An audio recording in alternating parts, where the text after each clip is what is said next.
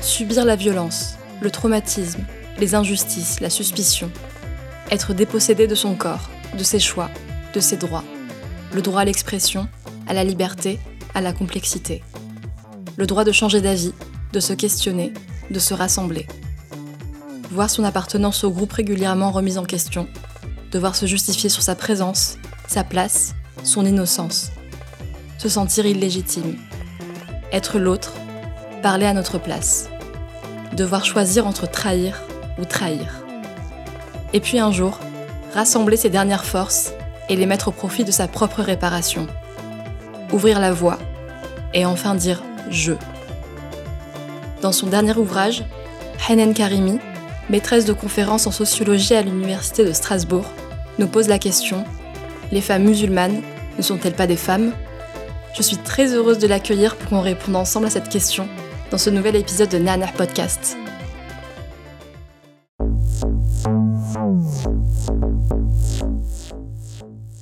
Bonjour Hanan.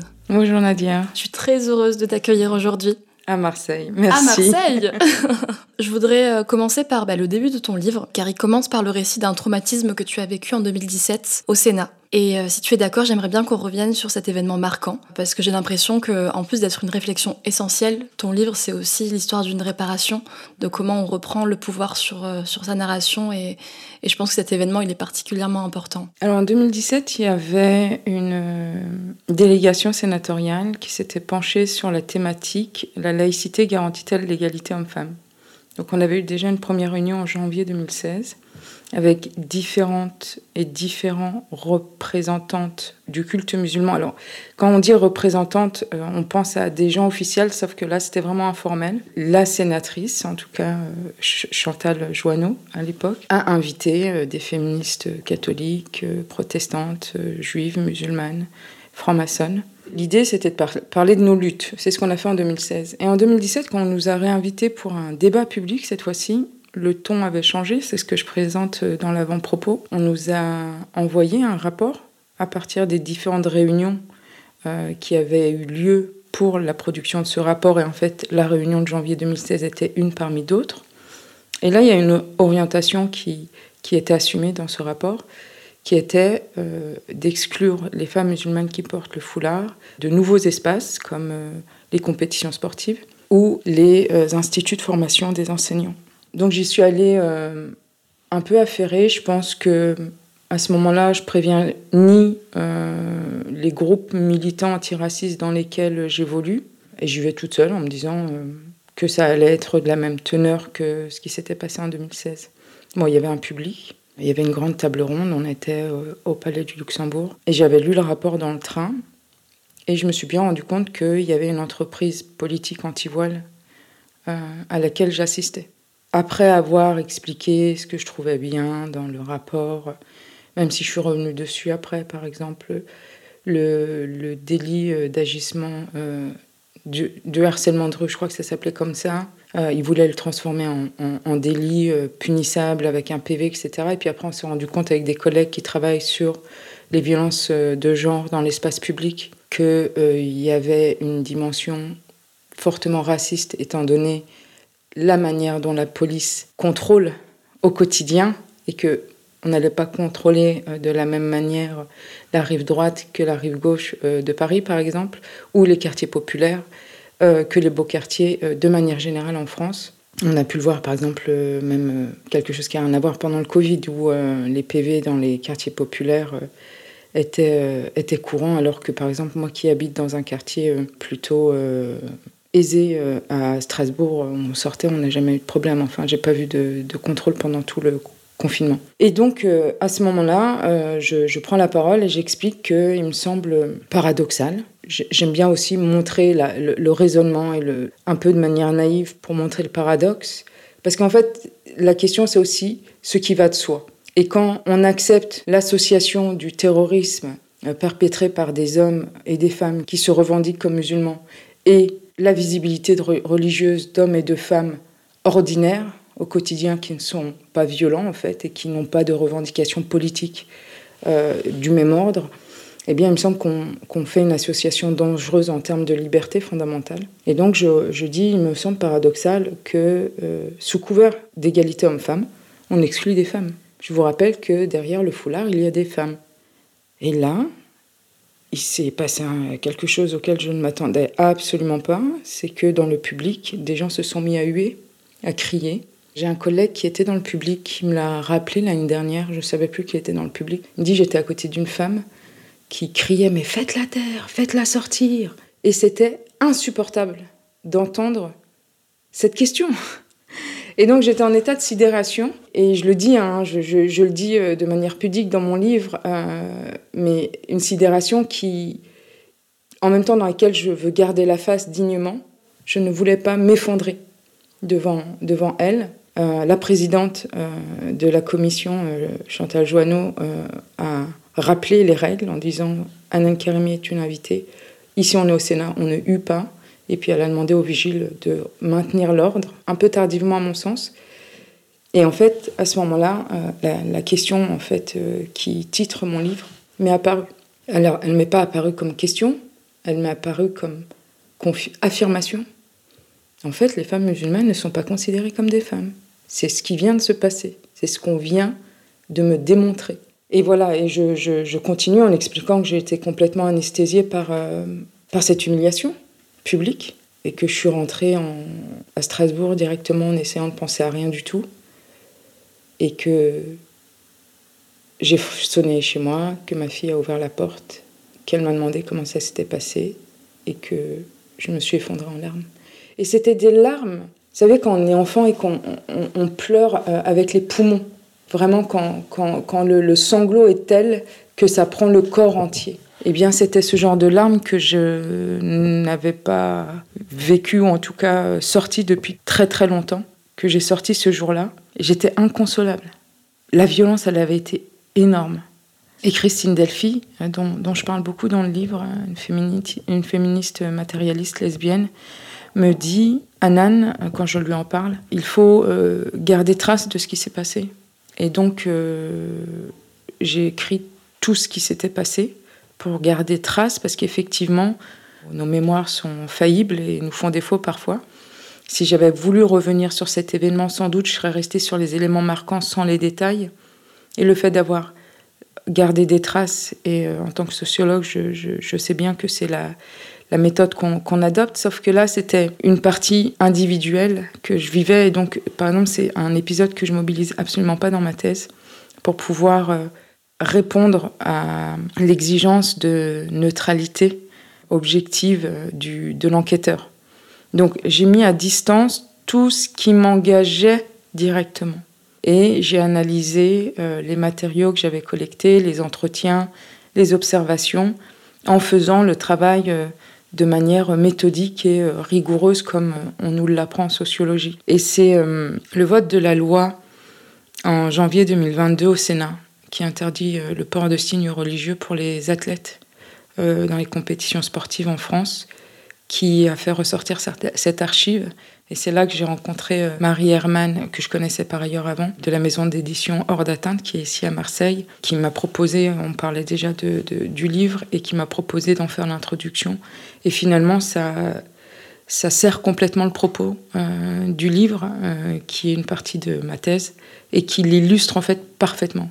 C'est vrai que le fait d'avoir choisi de parler de toi dans l'introduction et dans la conclusion, ça ramène cette humanisation parce que j'ai l'impression que les femmes musulmanes, et notamment celles qui portent un foulard, on les déshumanise. Et là, euh, tu parles de toi, donc on voit qu'il s'agit bien d'une femme, d'une personne, d'une sociologue, d'une mère de famille. Et pour qu'on se rende compte de la violence et de l'absurdité de cette obsession, je voudrais que tu nous expliques pourquoi les femmes musulmanes et celles qui portent un foulard sont aussi euh, discriminées en France. Quel est le problème? Alors c'est tout l'objet de mon livre, c'est-à-dire que je n'ai pas voulu faire ni une thèse de sociologie parce que ce livre est basé sur euh, deux chapitres de ma thèse. Je n'ai pas voulu faire une énième analyse sur une population dominée.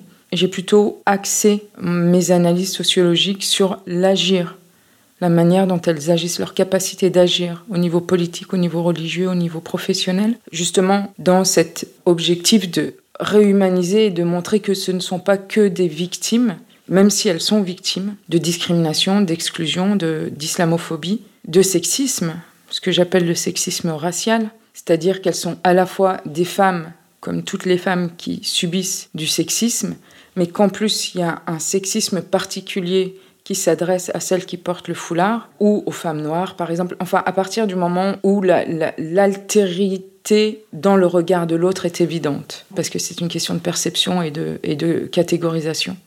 Et, donc elles vivent en fait également un sexisme racial qui est un sexisme qui est produit par des hommes et des femmes du groupe dominant, blancs généralement et blanches, qui se sentent légitimes de les discipliner de les rappeler à l'ordre, de leur montrer comment les choses doivent se faire, qui se sentent légitimes et autorisés du fait de ce rapport de domination qui ne se dit pas. Enfin, je veux dire, ces, hommes et ces femmes qui au quotidien interpellent dans, dans l'espace public, au musée, dans les services publics, dans les institutions, des femmes musulmanes qui portent le foulard, pour leur rappeler la règle implicite de ces, de ces endroits, même quand c'est illégal, parce qu'en fait, dans les services publics et dans les institutions publiques, à part euh, la loi du 15 mars 2004 qui interdit le port de signes religieux pour les usagers et les usagères euh, élèves des établissements publics, la loi ne s'appliquait pas au-delà. Eh bien, là, on a un effet, en fait, de légitimation du contrôle du gouvernement des corps des femmes non blanches, et là spécifiquement des femmes musulmanes qui portent le foulard. C'est important que tu reviennes sur la loi parce que tu parles souvent d'une nouvelle laïcité qui est finalement euh, illégale parce que la vraie laïcité, elle n'interdit pas à chacun et chacune d'exprimer euh, sa confession ou autre.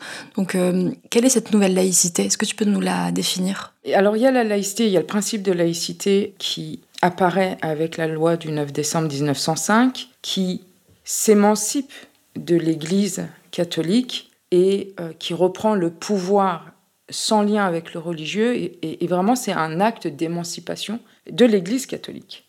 Et pour ce faire, euh, la loi de 1905, c'est la neutralité de l'État, le fait que pour euh, l'État, il n'y a pas de confession, il n'y a pas de religion qui change la manière dont il va considérer et garantir les droits des citoyens et des citoyennes. Les politiques de la nouvelle laïcité, comme je les appelle dans mon livre, la nouvelle laïcité, c'est pas de moi. Cette notion, elle apparaît tout de suite en fait dans le sillage euh, de la loi du 15 mars 2004, avec des, juristes qui conceptualisent en fait cette nouvelle orientation du principe de la laïcité, qui est pour le coup pas illégale parce que elle est légiférée. Donc c'est une nouvelle orientation, c'est une conversion en fait du principe de laïcité qui s'étend aux usagers et aux usagères, aux citoyens et aux citoyennes. D'abord dans l'école publique et puis de plus en plus, dans plus, de plus en plus d'espace.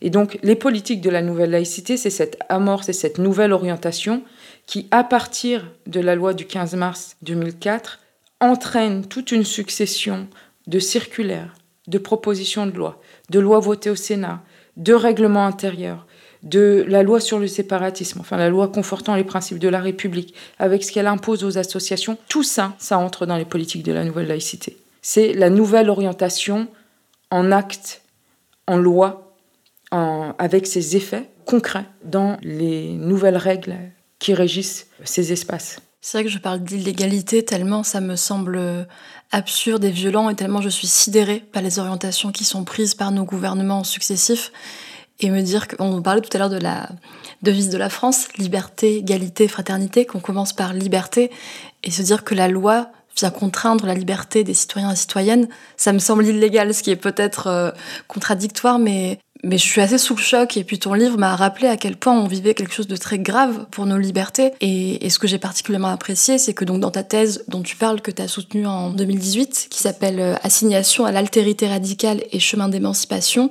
étude de l'agency de femmes musulmanes françaises, tu, tu donnes la parole aux concernés, ce qui est très rare finalement dans, dans les médias. Et, et, encore une fois, tu humanises ces personnes et tu montres la complexité de leur histoire. Et quelque chose qui m'a particulièrement marqué, dont j'ai parlé en introduction, c'est le fait qu'on a le choix entre trahir et trahir, et que tu mets l'accent sur le fait qu'on dépossède en fait les femmes de leur corps, de leur choix. Elles sont doublement enfermées on ne leur autorise pas la subjectivité. Est-ce qu'on pourrait, est-ce que tu pourrais témoigner de des femmes que tu as rencontrées, que tu as interrogées sur cette double injonction? Moi, j'ai eu la chance d'avoir la confiance de mes interviewés. Alors évidemment, à l'époque, je portais un turban. J'ai porté le foulard pendant 22 ans. Il y avait quelque chose sans doute d'un accord implicite ou en tout cas d'une compréhension réciproque qui se jouait. C'est quelque chose qui m'a paralysée au moment de l'écriture. Et je m'en suis émancipée avec un travail euh, de réflexivité en fait euh, sociologique, en essayant de, de faire exactement ce que j'ai fait pour le reste, en me distanciant de ce contrat, par exemple, quand certaines me disaient, et donc m'imposaient, un contrat qui ne se dit pas et qui me disait je le dis parce que c'est toi. Et donc ça veut dire que tu attends quelque chose de moi. Qu'est-ce que c'est que ce que tu attends de moi? Et donc j'étais prise dans, une forme de loyauté que je n'avais pas décidée. Et donc je m'en suis émancipée pour pouvoir... Je me suis dit en fait si elles me font confiance, alors fais-toi confiance. Voilà, il n'y a, pas a pas ce contrat qui tient, fais-toi confiance et justement le résultat peut-être qu'il leur plaira ou peut-être qu'il leur plaira pas, mais généralement je fais relire mes analyses aux personnes concernées quand les groupes existent encore. Et oui, j'avais à cœur de rendre compte des difficultés, des entraves quotidiennes, de l'exclusion, et je parle de guerre à bas bruit dans, dans mon livre, et c'est ce que je m'autorise également dans ce livre par rapport à ma thèse, c'est cette indignation, cette révolte que m'évoque en fait euh, ce, ce, constat et ces analyses même si c'est moi qui les produis, c'est révoltant en fait de se rendre compte à quel point elles sont déshumanisées, à quel point elles sont illégitimées, si je pourrais dire comme ça, à quel point elles sont silenciées, à quel point la place auquel on assigne les femmes musulmanes, qu'elles portent le foulard ou qu'elles ne le portent pas par ailleurs, est une posture tellement intenable dans le jeu des dominations. Tout à l'heure, je parlais du sexisme et de l'islamophobie ou du racisme fait qu'en fait, au final, quand on est dans cette structure-là de ces deux dominations, les seules voies qui apparaissent, c'est celle de trahir un camp ou un autre. Et c'est pour ça que je parle de... Elles n'ont d'autre choix que de trahir ou trahir. Bien sûr, il y a d'autres, il y a d'autres perspectives qu'on peut imaginer qui sont celles de l'émancipation, mais c'est bien de rendre compte de ce qui est largement partagé, des effets de la domination, qui est l'aliénation, l'aliénation dédominer eux-mêmes qui ferment ces perspectives. Et donc pour se désaliéner, si on reprend euh, euh, les perspectives de Franz Fanon, alors il faut passer par la conscientisation, la désaliénation qui permet cette émancipation. Mais déjà poser le constat et la réflexion sur ce que nous sommes en train de vivre, ce que nous sommes en train de subir et ce que nous sommes en train de reproduire de la domination malgré nous.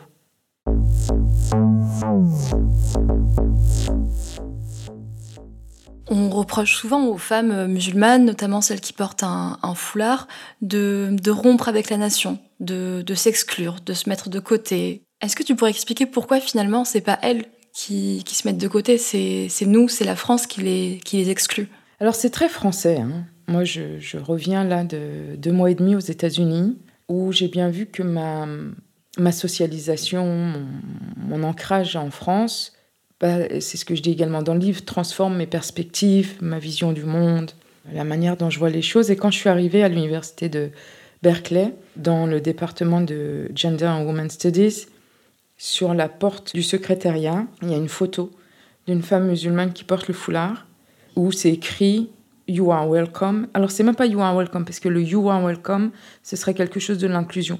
En tout cas, il y a quelque chose de welcome, où euh, on est ensemble. Et j'étais là, ok, inimaginable. Et donc, en fait, c'est vraiment très français. C'est vraiment très français, cette manière de gouverner les corps des femmes musulmanes. C'est très colonial. C'est très lié à la colonialité du pouvoir, à la colonialité des corps et à ce sentiment qu'ont les populations blanches européennes et notamment françaises de se sentir supérieures et d'avoir ce devoir euh, de euh, civiliser les subalternes, pour ne pas dire les, anciens indigènes ou les descendants d'indigènes. Il y a de cette euh, arrogance, en fait, on le sent dans la manière dont les gens interpellent les femmes musulmanes qui portent le foulard pour leur expliquer qu'ici c'est comme ça qu'on fait. Deuxièmement, euh, tout à l'heure tu parlais de, de liberté, égalité, fraternité. Et c'est vrai qu'en fait ce qui est en train de se passer en France aujourd'hui est une trahison des idéaux républicains. On peut critiquer la formation en fait républicaine, euh, le projet politique. On peut être d'accord ou pas d'accord. En tout cas, les idéaux qui sont défendus post-révolutionnaires et euh, les idéaux de la Déclaration des droits de l'homme et du citoyen sont des idéaux qui ne sont pas incarnés aujourd'hui dans la République française. Le tournant qui est en train de prendre la France depuis... Alors, c'est même pas un tournant, j'allais dire, parce que si on parle de colonialité, c'est une continuité. C'est juste une transformation des formes et la manière dont elles s'appliquent.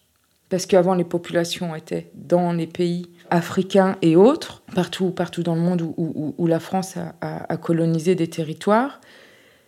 Et puis, cette population, ces populations sont venues sur l'ancien territoire impérial. Et là, il se passe quelque chose de l'intérieur avec ce que je décris dans le livre de la gestion de l'islam et du maintien des populations immigrées aux marges de la société, sans les inclure. Alors évidemment, au même moment, les immigrés eux-mêmes étaient bercés du mythe du retour. Donc la question du temporaire était partagée. Mais une fois qu'il y a eu sédentarisation de ces populations, et notamment la naissance de nous, comme Français, en tout cas nés sur ce territoire, eh bien, il y a eu à nouveau cet héritage de l'illégitimité de nos, de nos parents et de nos ascendants sous forme euh, d'une illégitimité nationale.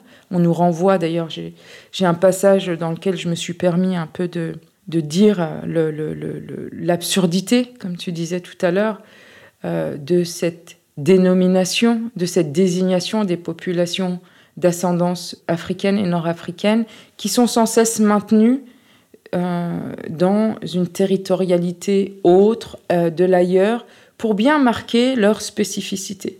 C'est pour ça que je parle de français sous condition, de français avec cette particule qui, n'en oublie pas finalement, mais qui distingue dans ce jeu euh, justement euh, de la marginalisation et de la stigmatisation. Donc c'est tout à fait français ce qui se passe ici, mais ça a des effets européens.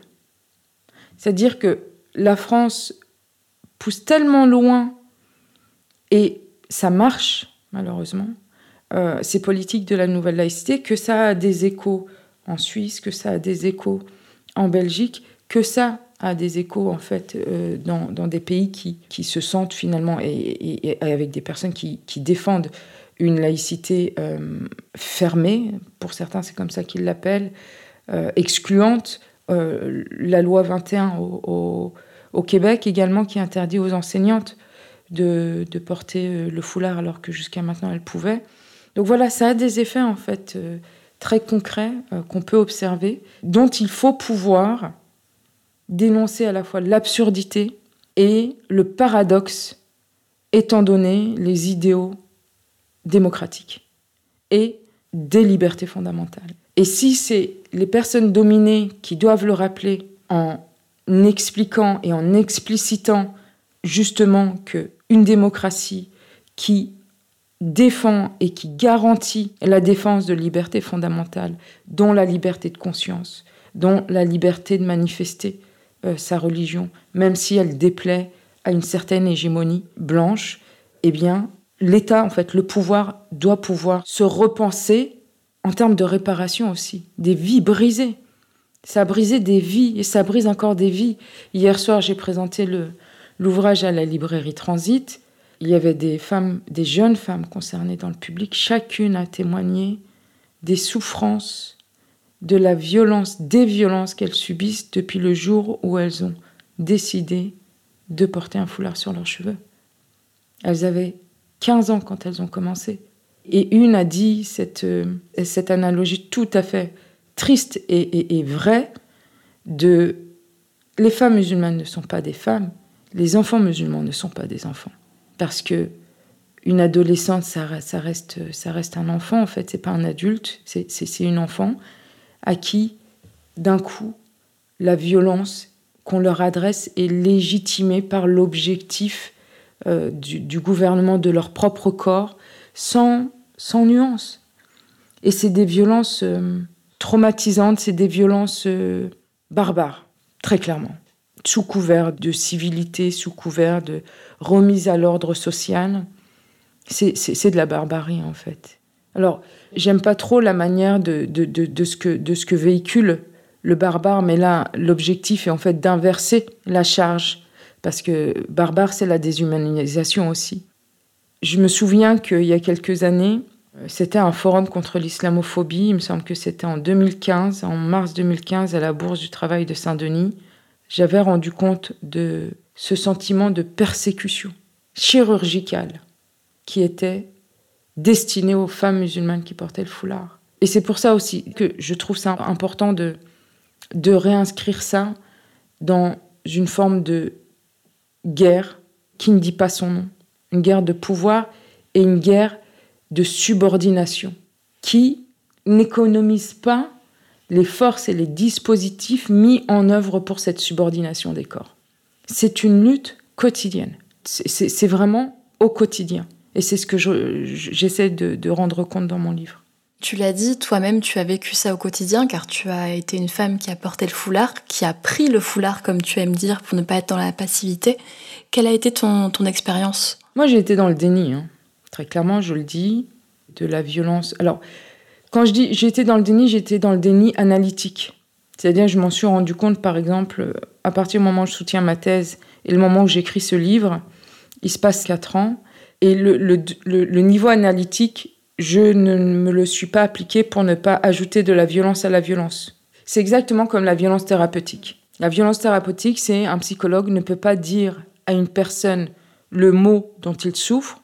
Il faut qu'il amène la personne avec des questionnements à mettre des mots et à conscientiser de lui-même par le chemin euh, justement euh, psychologique de se rendre compte et de laisser apparaître la chose pour justement avoir cet état de et puis là, les gens pleurent, et puis là, les gens sont sidérés, et puis là, les gens conscientisent. La violence sociologique, c'est celle également de mettre des mots sur des, des, mécanismes et des vécus que vivent certaines personnes, surtout les personnes dominées, sans qu'elles demandent et qu'elles ne participent de manière éclairée à ce process. Donc moi, je me suis refusé ça, et pour euh, les enquêter, et pour moi-même. Et au moment du livre, euh, apparemment, j'étais capable de monter en généralité sur mon propre vécu. Sauf que moi, en fait, euh, j'en parle depuis des années de ce que j'ai vécu en tant que femme musulmane qui portait le foulard. J'en ai fait l'objet de luttes contre l'islamophobie, contre le sexisme également. J'étais engagée dans la marche de la dignité, j'étais engagée dans Musulmanes en mouvement, dans Femmes dans la mosquée. Voilà, j'étais une personne publique pour ça. Et c'est d'ailleurs pour ça que j'ai tout cessé en 2017, parce que c'était une lutte d'une extrême violence. Et qu'il n'y avait pas d'espace pensé politiquement pour se réparer, pour poser cette violence qu'on subissait, ces attaques. J'avais réussi à le faire avec Femmes dans la mosquée en 2013, quand euh, j'étais porte-parole de ce collectif. Femmes dans, dans la mosquée, j'en parle dans le livre, c'est ce moment où, à la Grande Mosquée de Paris, on décide de reléguer les femmes au sous-sol de la mosquée. Et avec des euh, copines féministes, on décide de contester cette décision parce que c'était une invisibilisation de trop et une ségrégation de trop. Et donc, on a décidé de, de, forcer le passage vers la salle principale dans euh, deux happenings qui se sont passés euh, en décembre et en novembre 2012. Et quand euh, ça, se publicise et que ça se politise surtout, je me rappelle que la violence que je recevais de, mes pères, religieux ou pas, en tout cas qui se disent musulmans, d'ailleurs c'est pour ça que je me permets également de, réfléchir dans mon livre à la reproduction de la violence des dominés, euh, était tellement intense en me disant, on me disait, euh, enfin je retrouvais ma photo publiée par des hommes qui avait, euh, qui avait plein de followers euh, sur Facebook, euh, clairement musulmans orthodoxes, plutôt même ultra-orthodoxes, qui mettaient ma photo et qui disaient c'est quoi ce voile, c'est quoi cette bid'a. Et donc j'avais mon corps qui était sans cesse commenté, dénigré. Il y avait d'autres personnes et des femmes aussi qui m'expliquaient que je servais les islamophobes. Et à un moment donné, je me rappelle qu'à cette époque-là, j'ai prié j'ai frié parce que ce moment-là, c'était peut-être que Dieu, voilà, que Dieu peut m'entendre et que Dieu peut, peut me soulager. Et que c'est à ce moment-là que m'est apparu le fait que ce n'est pas moi qui suis visée, c'est la cause que je défendais. Donc là, c'était la première fois que j'arrivais à faire justement cette, cette opération de distanciation en disant, en fait, toutes les violences que, qui te sont euh, adressées, ce sont c'est parce que tu personnalises euh, la cause que tu portes. Mais dans les autres luttes que j'ai connues après 2013, c'était plus compliqué. D'ailleurs, l'exemple que je vous donne en avant-propos, c'est quelque chose que j'ai que j'ai pas géré euh, tout de suite, à part avec les larmes. Et puis euh, le dernier en date, c'est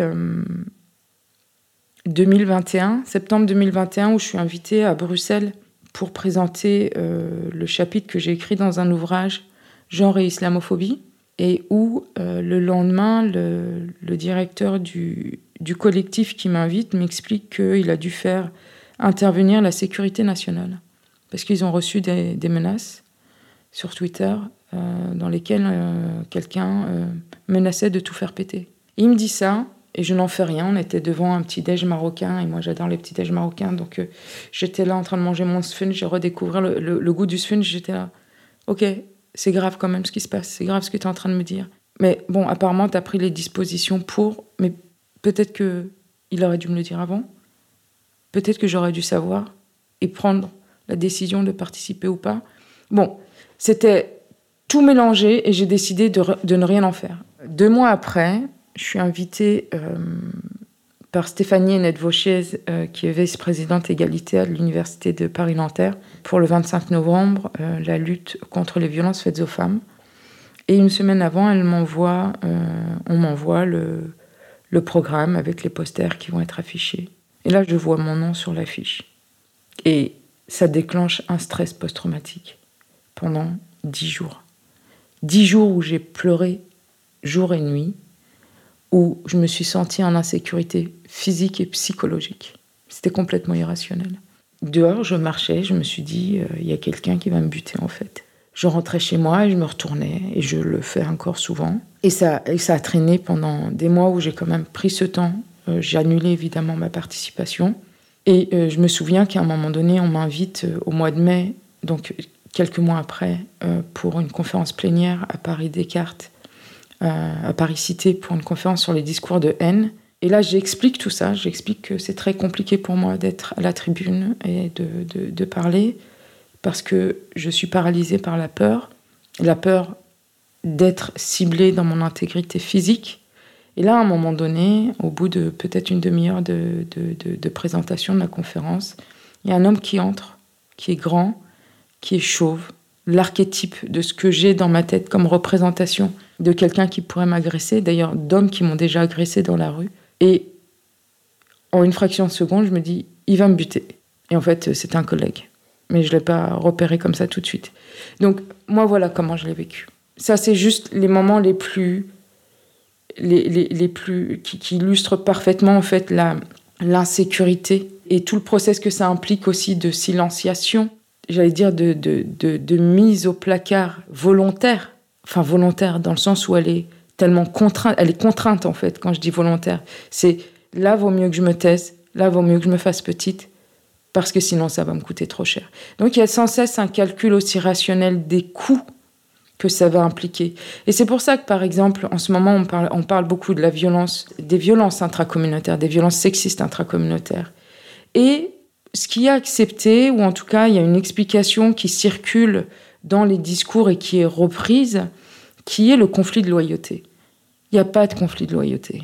Il faut vraiment arrêter avec cette explication arrangeante du conflit de loyauté. C'est vrai que on aime nos familles, c'est vrai qu'on aime nos communautés, on aime aussi nos pays, que ce soit la France ou, nos pays d'origine.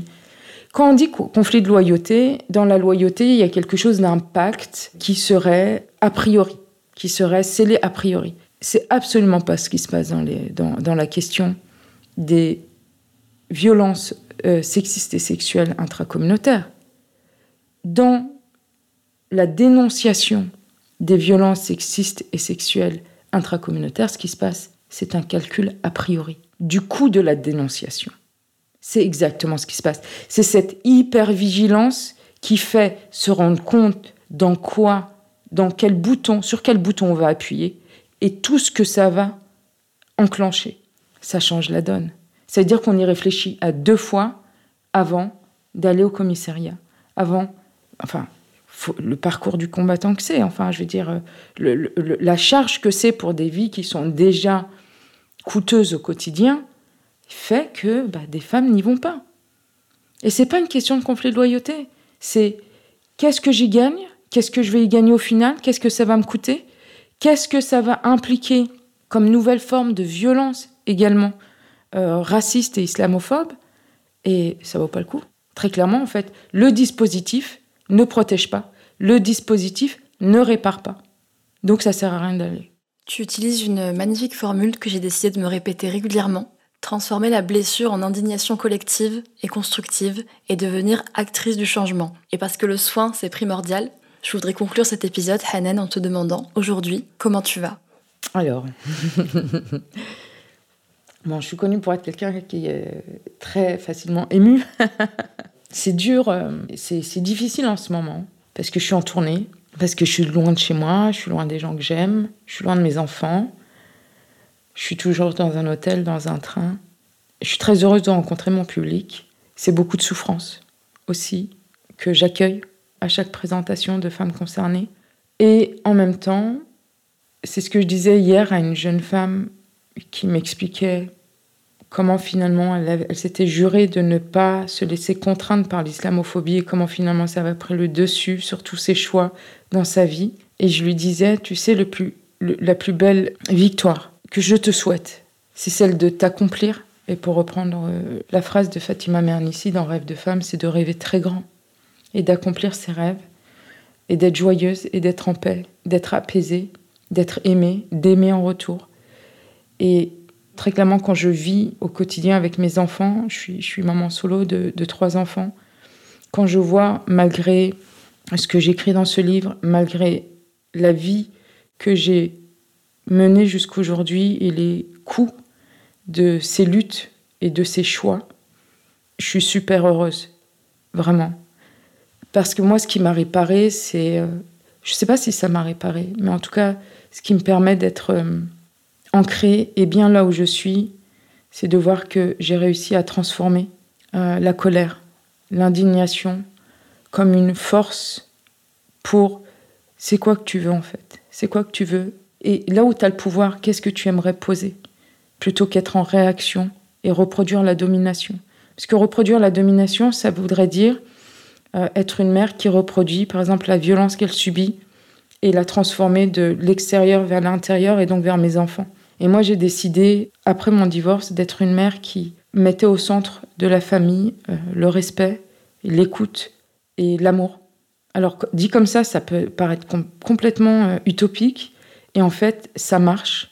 Ça marche dans une dynamique vertueuse et ça fait grandir. Et ça fait vraiment grandir. Et aujourd'hui, avec mes étudiants, avec mes enfants aussi, j'ai créé des endroits où j'aime être et où je me sens à ma place et légitime. Là où on peut lutter positivement dans le sens sain, euh, dans, le bon sens, c'est quand on arrive à, malgré toutes ces violences, à avoir des vies où on prend soin de soi au niveau physique et psychique, eh ben, on, a gagné quand même. On a gagné au niveau justement où là, ça détruit jusqu'à la famille et les corps. Et donc, c'est pas à minimiser. Moi, je suis pas pour, la, pour le, le, le sacrifice. Merci infiniment, Hanen, de nous aider à rêver très grand. Merci, Nadia.